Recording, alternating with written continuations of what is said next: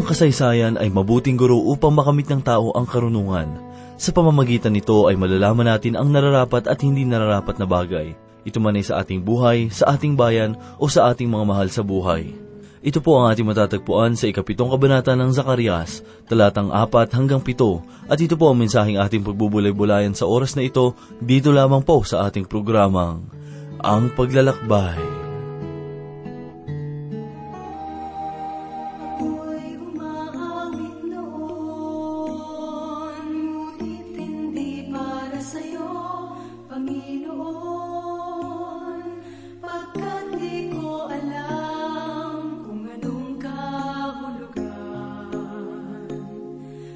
Sa'kin man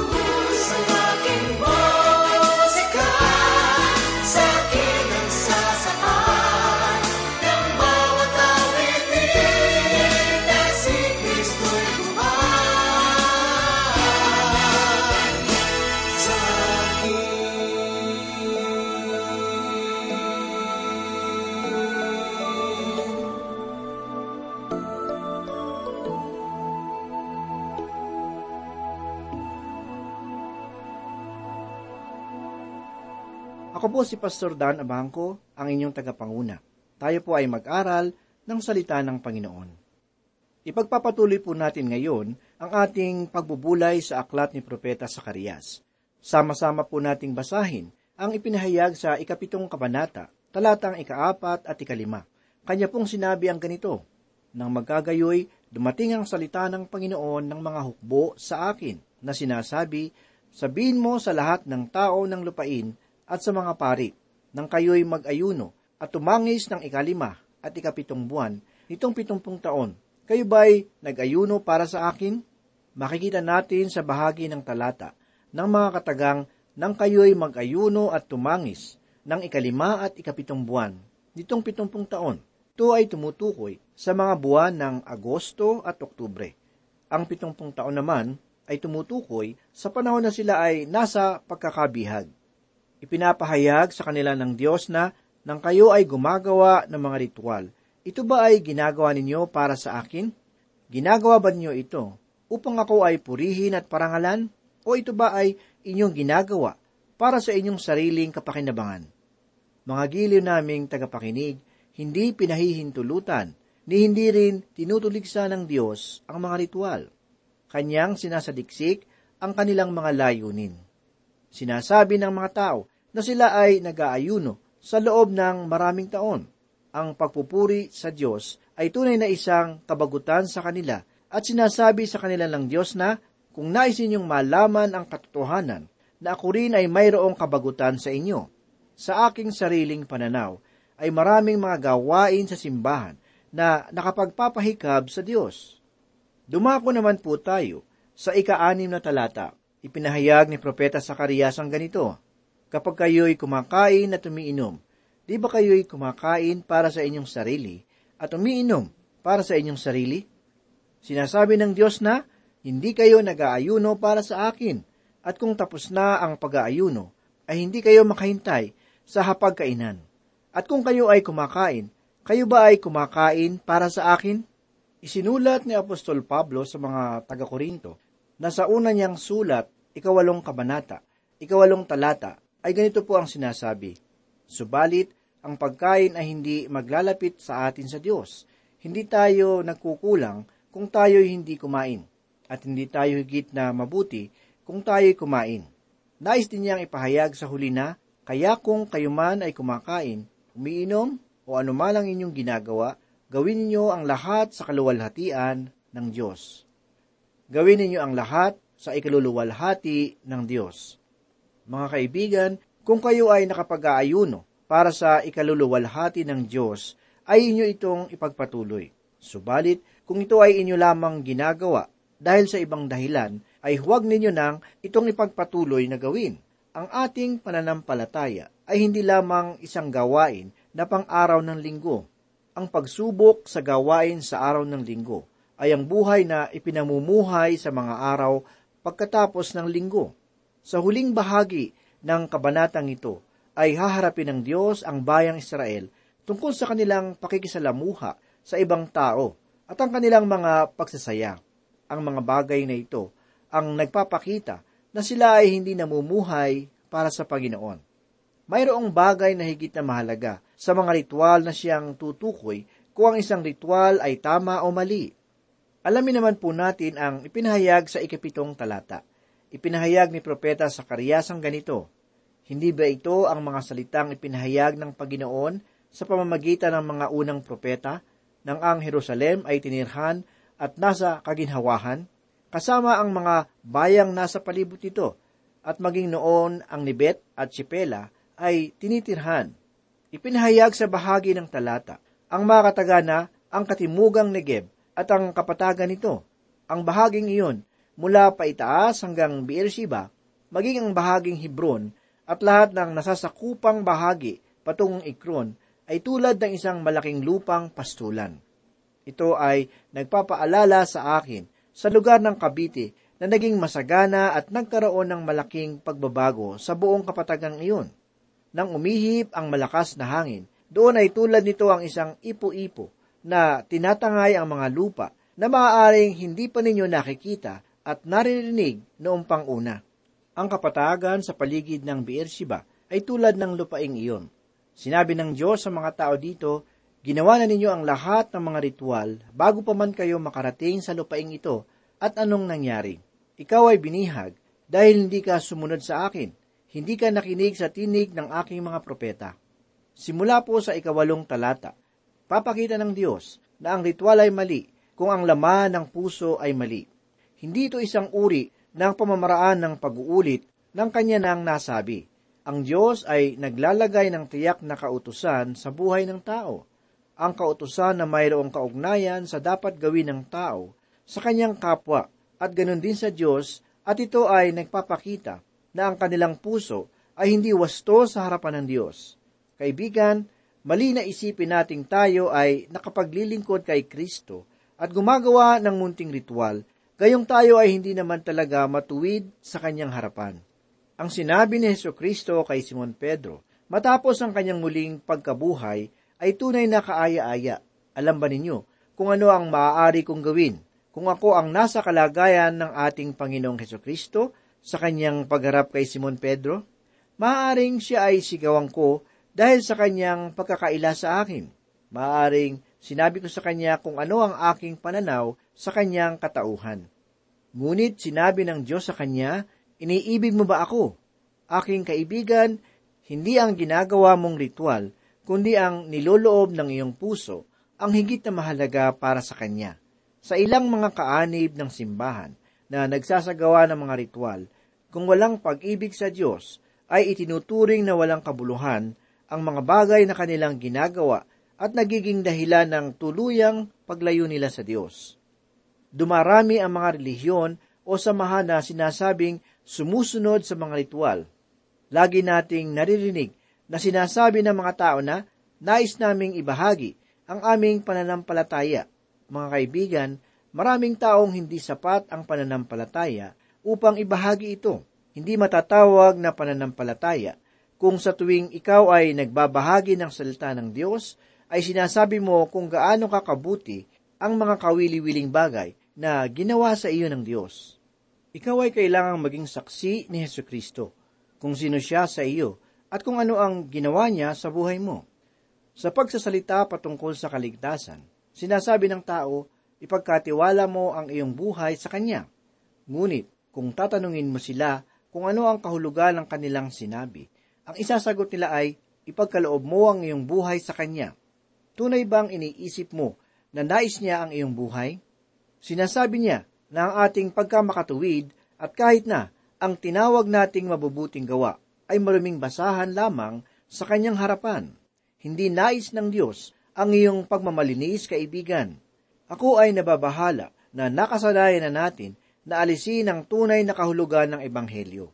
Mayroong isa pang salita na tunay na pudpud na dahil sa paggamit, ang pag-ibig ay isang dalisay na salita sa banal na kasulatan. Ngunit, ito ay napupudpud paggamit natin sa araw-araw nating pamumuhay. Ito ay naging kasing baba ng kalagayan na tulad ng mga kataga na nakasulat sa harapan ng isang sasakyan na nagsabi, Bungusina kung iniibig mo si Yesu Kristo. Noong nakaraang mga araw ay napansin ko sa aking unahan ay bumubisina habang umiikot sa isang maliit na sasakyan na mabagal ang takbo sa isang kalsada. Sunod-sunod na mga sasakyan ang umiikot sa kanya. Sa aking paglapit sa kanya, ay naisip kong businahan din siya. Ngunit nang makita ko ang mga kataga sa gawing likuran ng kanyang sasakyan, na nagsabing, bumusina kung iniibig mo si Jesus. Sa aking paglakpas sa kanya, ay akin siyang tinitingnan. Kung ako ay bibigyan ng pagkakataon na makausap siya, ay sasabihin ko na kung iniibig mo si Yeso Kristo, ay mamuhay ka na mayroong pagsunod sa Kanya, at ikaw ay magiging magalang sa ibang tao. Kung walang masidhing pagnanais sa isang buhay na kalugod-lugod sa Kanya, ay walang hangarin na siya ay makilala ng lubusan at ang kanyang mga salita. Kung walang matinding paghahangad sa buhay ng kaaya-aya sa Diyos, kung walang pagpupunyagi na makilala siya, at ang kanyang salita, ang pagiging kaanib sa simbahan, ay maihahambing lamang sa isang kabataang lalaki na umibig sa tirahang kumpleto sa kasangkapan at masayang kinasama na lamang at masayang kinakasama na lamang ang dekuryenteng kalang at basahang panglampaso.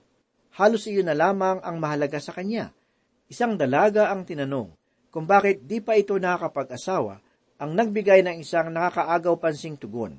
Wika niya, mayroon akong kalan na umuusok, mayroon akong aso na tumatahol sa palibot ng bahay. Mayroon akong loro na nagsasalita ng masama. Mayroon akong pusang tamad na gumagala buong araw at nasa labas hanggang maghating gabi. Bakit ko pa kailangang mag-asawa? Sinasabi ko sa inyo, iyan ang uri ng kaugnayan mayroon ang maraming tao sa Diyos at kay Heso Kristo. Huwag nating itulad sa isang palaruan ang simbahan at simulang mahalin si Kristo at mamuhay para sa Kanya.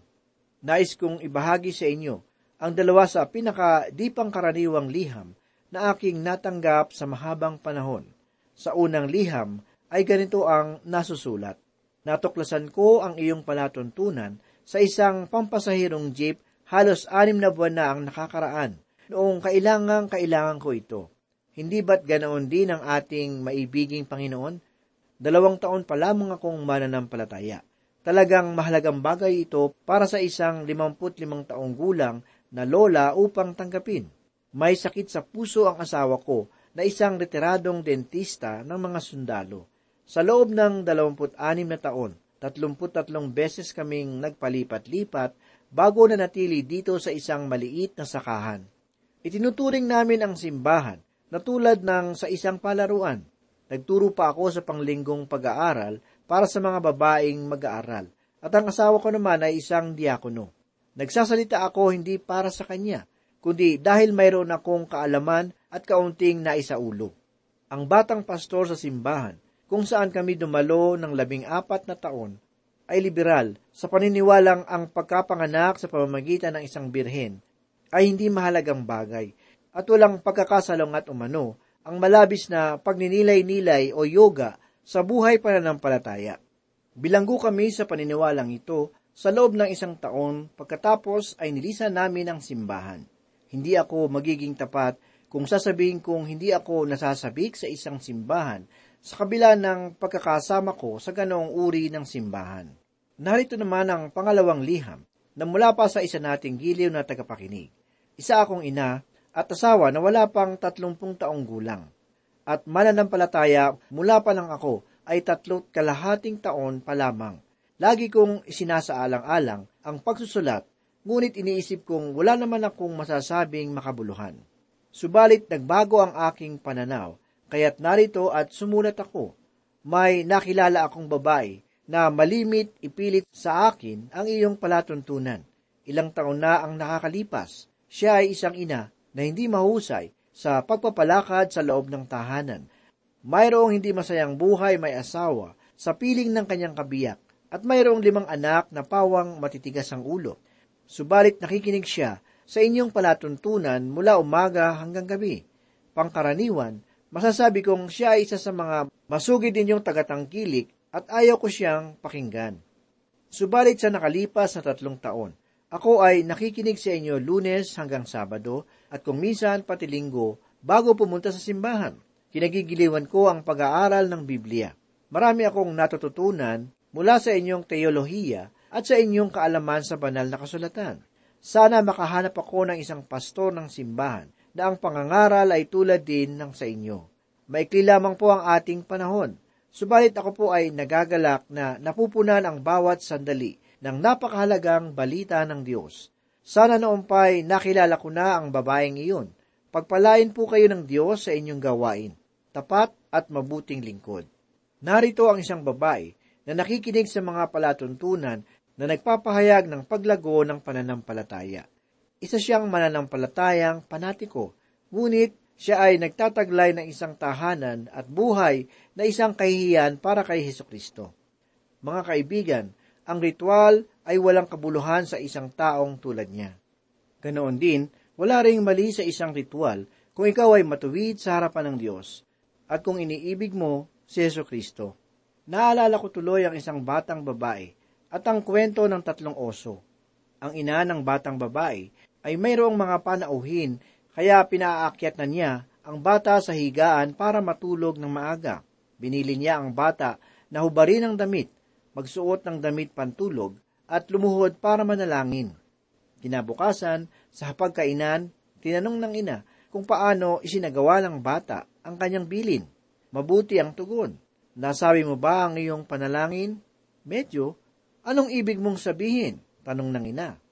Paliwanag ng batang babae, lumuhod po ako upang sambitin ang panalangin na lagi kong sinasambit. At naisip ko po na marahil ay nagsasawa na ang Diyos sa pakikinig ng paulit-ulit at pareho pa rin panalangin. Kaya gumapang na lang ako papuntang kama at ikinuwento ko na lang ang kwento ng tatlong oso. Sa aking palagay, ang Diyos ay nasiyahan sa gabing iyon nang madama ng batang babae na mayroong mali sa seremonya kung wala ang puso rito. Palagay ko, pinakinggan ng Diyos ang kwento ng tatlong oso. Mimithiin ko na ang ibang gawain sa simbahan ngayon ay maging kawili-wiling tulad nito. At sa aking pananaw, pahalagaan ito ng Diyos. Bakit ba tayo mayroong mga suliraning simbahan sa ngayon? Bakit mayroong suliranin ang mga mananampalataya? Ito ay sa dahilang ginagawa natin ang mga ritual, ang liturhiya na wala mismo ang puso sa Diyos. Maging tayo sa ating mga pangunahing simbahan ay nagsisimula tayo sa doksolohiya, nagtatapos sa pagbabasbas na may iba pa sa pagitan at pakiramdam natin ay pumunta tayo sa simbahan. Pumunta nga ba tayo? Napapalapit pa tayo sa katauhan ni Kristo? Kilala ba natin siya? Iniibig ba natin siya? Mga giliw naming tagapakinig, maaari ninyong gawin ang lahat ng ritual na inyong ibig, at ito ay magiging wasto kung kayo ay matuwid sa harapan ng Diyos. Ang kahalagahan ng ritual ay isa pa ring malaking katanungan para sa mga tao ngayon. Sinasabi nilang, kailangan ko bang sumailalim sa ritual na ito o kailangan ko bang gawin ito o iyon? Ako ay naniniwala na ang ilang ritual ay kinakailangan. Naniniwala ako na mayroong dalawang sakramento sa simbahan at naniniwala akong ang mga ito ay kapwa mahalaga. Ang unang sakramento ay ang pagbabautismo at ang ikalawa naman ay ang sakramento ng huling hapunan. Ang mahalagang bagay sa pagbabautismo ay ang pagbabautismo sa isang mananampalataya. Ang pagbibigay diin ay kailangang isa puso noong binabautismuhan. Siya ba ay isang taong ipinanganak na muli?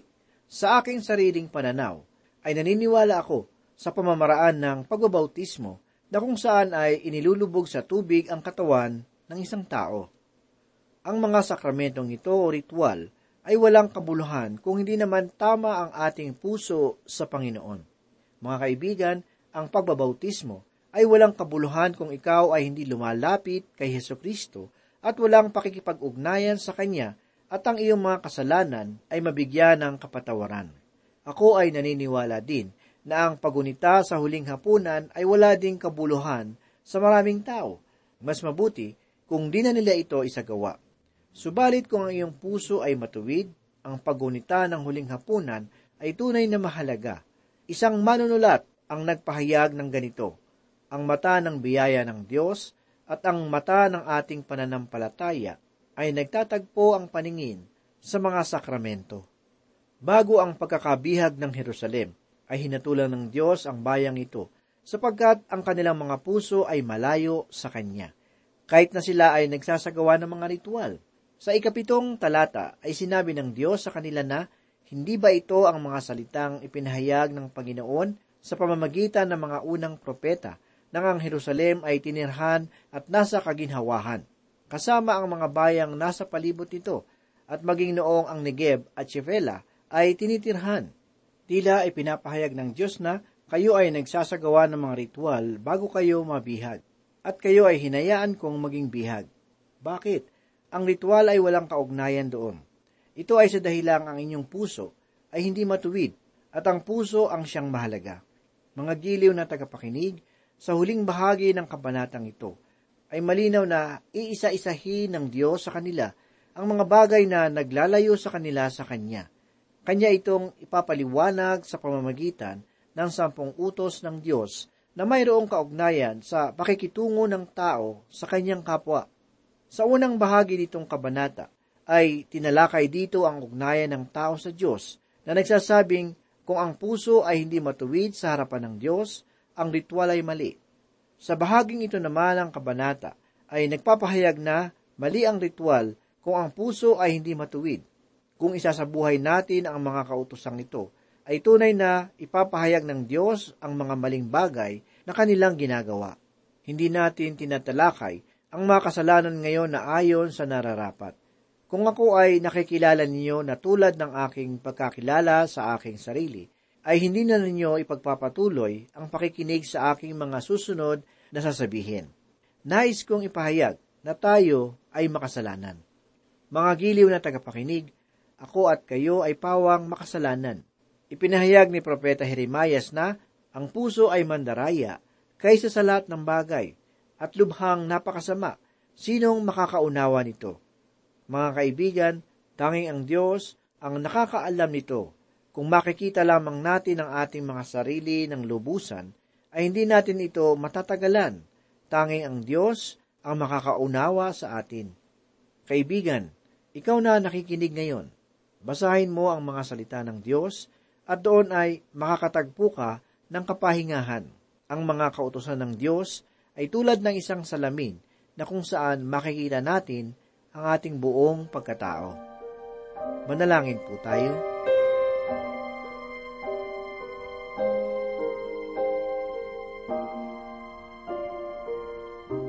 Marami pong salamat, Panginoon, sa sandaling ito. Salamat sa araw na ito na pinahintulutan mo na kami po ay makapagbulay-bulay ng iyong salita. Salamat, Panginoon. Ito ay muling nagbigay sa amin ng kalakasan ng aming espiritual na buhay at lalong nagpatibay ng aming pananampalataya sa iyo. Patuloy mo po kaming gabayan sa araw-araw at maging mabuting patotoo sa bawat tao. Ito po ang aming samot na langin sa pangalan ni Jesus. Amen.